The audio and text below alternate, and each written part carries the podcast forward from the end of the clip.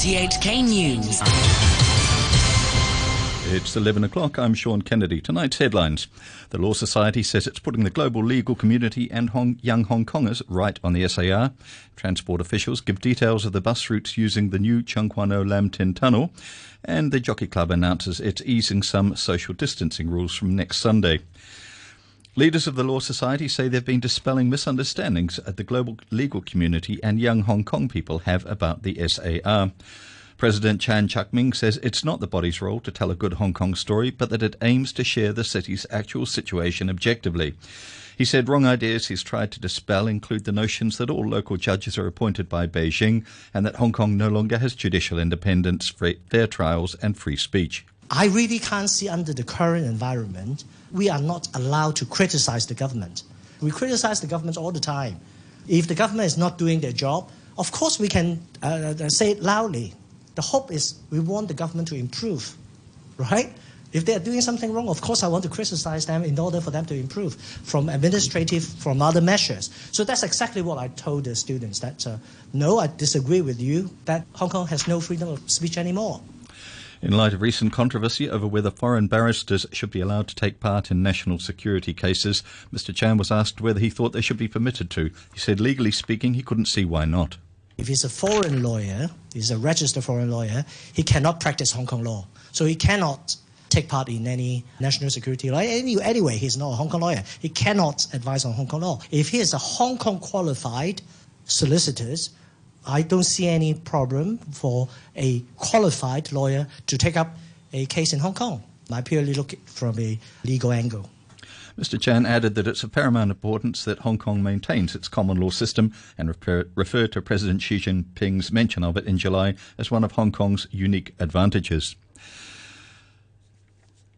Officials say there will be five bus routes going through the new Tseung Kwan O Lam Tin tunnel when it begins operating next month. The new tunnel and the adjacent Cross Bay link will be launched on December the 11th. The government says it expects the new infrastructure to help cut travel times between Tseung Kwan O and Kowloon East by about 20 minutes. And an assistant commissioner for transport, Honson Yun, says public buses will only run through the tunnel at peak hours on weekdays for now, and formal bus routes will start using the new link from a later date. There are two stages of introducing bus routes via Tseung Kwan O Lam Tin Tunnel. In the first stage, starting from the 12th of December, five routes will be going via Tseung Kwan O Lam Tin Tunnel. And for the other four bus routes, we'll look at the traffic situation to decide the exact timing to introduce the four routes going via Tseung Kwan O Lam Tin Tunnel at the second stage. Of course, uh, subject to the uh, traffic situation and uh, locals' views, we may consider introducing more bus routes via Kwan O Lam Tin Tunnel. A Labour group has expressed deep disappointment and strong opposition towards the government's policy address suggestion of importing foreign care workers to Hong Kong. The sector faces a manpower shortage, but the Federation of Trade Unions, the FTU, believes the real reason for the shrinking labour force is low wages and poor benefits. Vicky Kung reports. Chan Tang Yun, director of the FTU's Vocational Training and Employment Acceleration Committee, said the median wage of care workers in 2021 was 30% lower than that of general employees in Hong Kong. Given the long hours, taxing duties, and low pay that workers experience, Chan believes the solution to resolving the manpower shortage lies in improving remuneration and working conditions for local care workers. The FTU proposes that the government increases frontline care workers' monthly salaries to at least 20,000 Hong Kong dollars if it wants people to stay in the sector. The Jockey Club says from Sunday, visitors no longer have to scan their vaccination records, Q- QR codes, and people carrying amber codes can enter and eat at outdoor areas in the racecourse. This follows the government announcement it was relaxing some COVID curbs from Thursday. The Jockey Club says also says entertainment will resume next Wednesday with the resumption with the resumption of the beer garden and live performances. And a quick look at the weather for tonight and tomorrow. It'll be mainly cloudy, one or two light rain patches tomorrow, with temperatures ranging between 22 and 25 degrees. Moderate to fresh easterly winds, occasionally strong offshore tomorrow. And the outlook, it'll be mainly cloudy on Thursday, one or two light rain patches at first, sunny periods in the following few days. You're tuned to RTHK. The time is five minutes past 11. Asia Rugby has said an intern made what it described as an innocent mistake playing a song associated with violent protests in Hong Kong in 2019 instead of the national anthem at the Asian Rugby 7 series in South Korea over the weekend. The organisation's head said he believes the person who made the mistake didn't have ulterior motives. Aaron Tam reports. The song was played as the Hong Kong Sevens team prepared to play hosts South Korea in Sunday's final of the second leg of the Asian Rugby 7 Series in Incheon. Asia Rugby's interim CEO Benjamin Van Rooyen told an online press conference that the Hong Kong Rugby Union had provided the correct audio file to Asia Rugby when the Hong Kong Rugby team played in Bangkok last month. He added the Korea Rugby Union should also have on file the national anthem since Hong Kong had played in the country in July. Now, what happened here is that Korea Rugby downloaded a version from the internet and had it in a folder, a zip folder, and that was the wrong one. So unfortunately, what I do understand from Korea Rugby is that the, in the zip folder, there was a, a, a song, the, the song that was played, mm. the, the wrong one was in the folder and it was never deleted. He added it was an intern who played it by mistake. This was somebody who was provided with a song and somebody pressed play.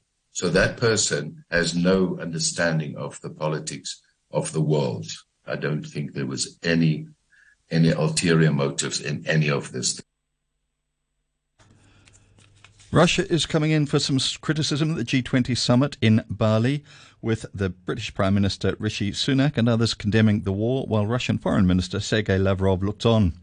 Earlier, Annemarie Evans asked Paul Rogers, Professor of Peace Studies at Bradford University in the UK, if the G20 meeting could influence Russia on the issue of Ukraine.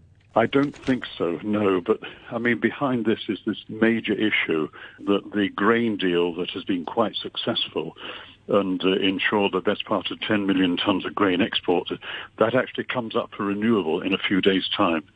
And I think this is why there is actually a linkage between what's happening in Ukraine and uh, basically world food supplies. The net effect of that, I think, is that there might be an area here where it is actually in Russia's interest as well for this to continue. All the general talk about the whole situation in Ukraine, it may put some pressure on Lavrov and through him by Putin, but not a great deal.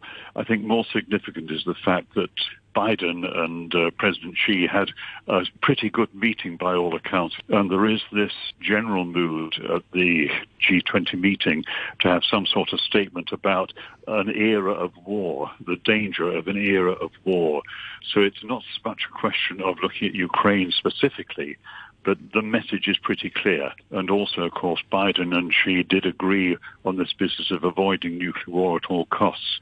So there will be some pressure, certainly not on Putin and maybe not on Lavrov, but some of the people around the Kremlin on this. And that is quite a good thing. And also, I think there's a very good chance that the grain deal will be extended and may even be made indefinite, although I think that's rather unlikely. So it's very mixed bag, and it's very difficult to predict what will come out of it. But at least this linkage is being maintained, and I think that is good. The United Nations has projected that the world's population will hit 8 billion today. It's been 11 years since the Earth passed its last billion milestone, but the UN estimates we won't reach the next one until the late 2030s. Half of the future growth is expected to come from just eight countries, half of them in Africa. India is expected to take over from China next year as the world's most populous country. John Wilmoth is the director of the UN Population Division. Continues to grow because of a process called the demographic transition, which is a shift towards longer lives and smaller families, uh, which has been happening all over the world. We've reduced the death rate and increased life expectancy. People live longer today than they did in the past. Sport and the sport, and there are no longer any undefeated teams in the NFL. After opening the season with eight wins, the Philadelphia Eagles were upset at home by the Washington Commanders. The Eagles committed four turnovers and a 32 21 loss. Quarterback Jalen Hurts wasn't happy with his team's performance. Just a overall lack of, of detail and execution. And today it got us. You know, I think there have been games in the past where um, you'd hear us say maybe – leaving money on the table, opportunities that we didn't take advantage advantage of, and I look at this game and I say was a, we were repeat offenders of that. And it'll be Australia versus New Zealand in the final of the Women's Rugby League World Cup. New Zealand advanced by beating hosts England by 20 points to 6. Australia thrashed Papua New Guinea 82 0. Emma Tonegato, who scored three tries for Australia, says it's special to be return- returning to the final. Yeah, it really is. Um, it'll be interesting to see who the final 17 are.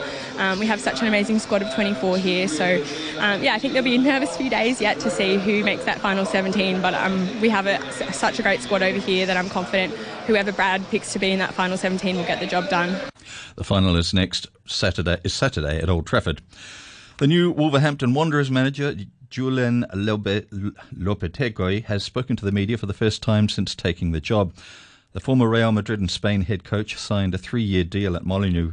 Wolves are currently bottom of the Premier League, four points from safety. Lopetegui says the World Cup break is something they should exploit. I think that for us is a good this break because we can we can time to, to work with with with the players to translate them uh, our ideas.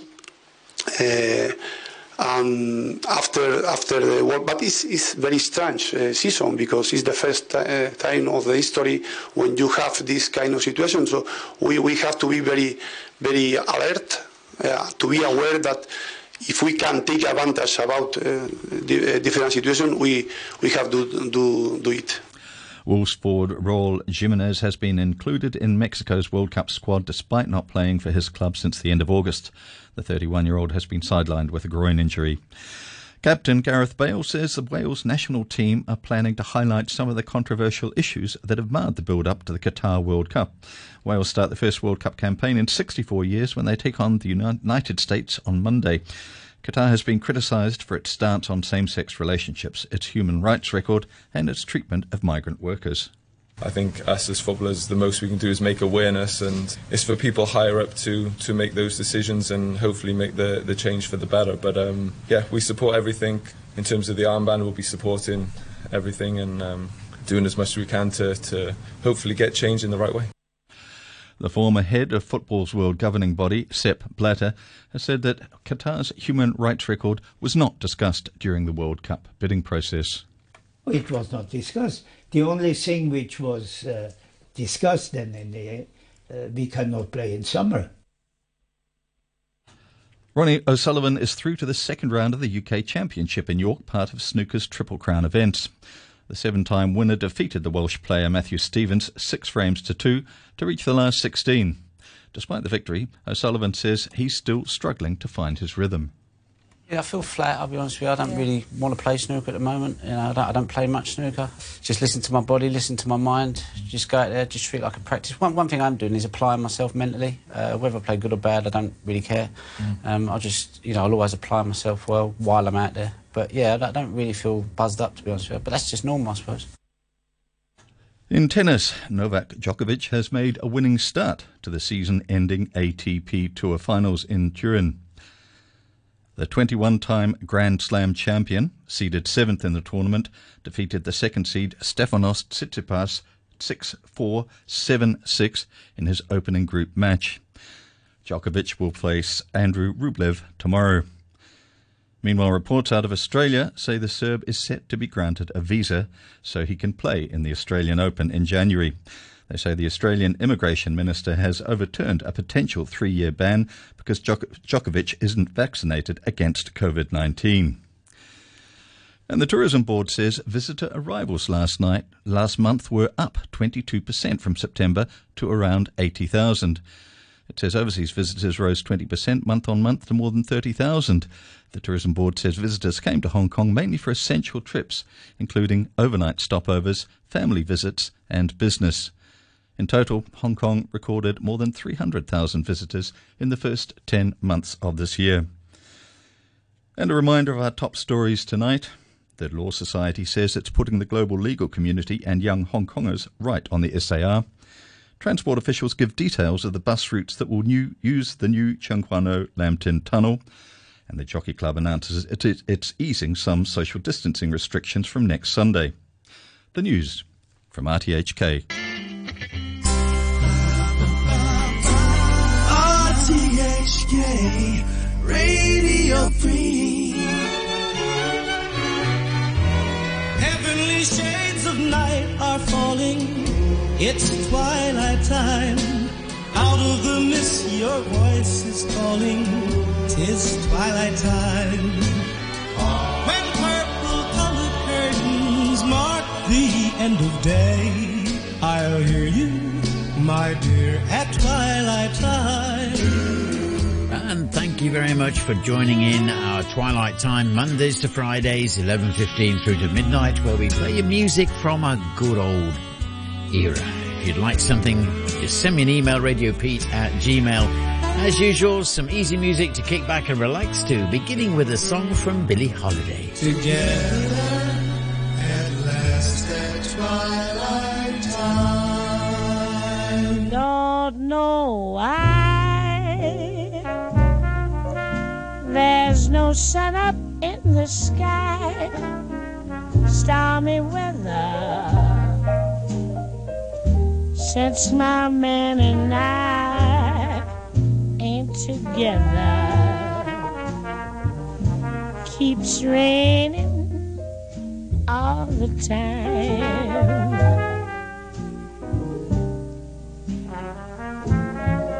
Life is bare, gloom and misery everywhere, stormy weather. Just can't get my poor self together. I'm weary all the time. The time. So weary all the time. When he went away, walked in and met me. If he stays away, old rocking chair will get me. All I do is pray the Lord above will let me walk in the sun once more. Can't go on.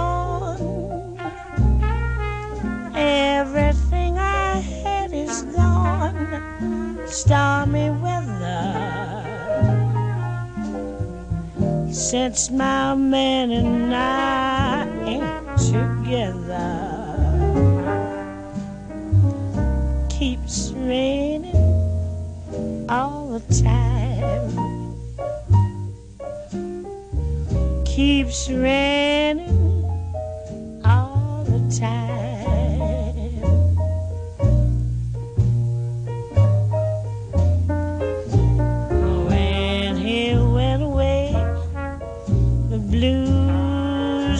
Met me.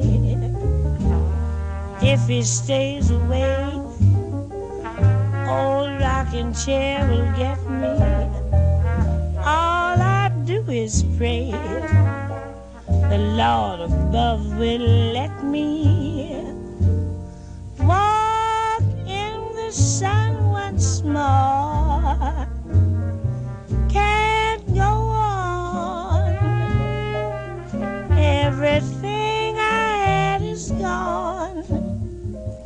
Stormy weather since my man and I ain't together.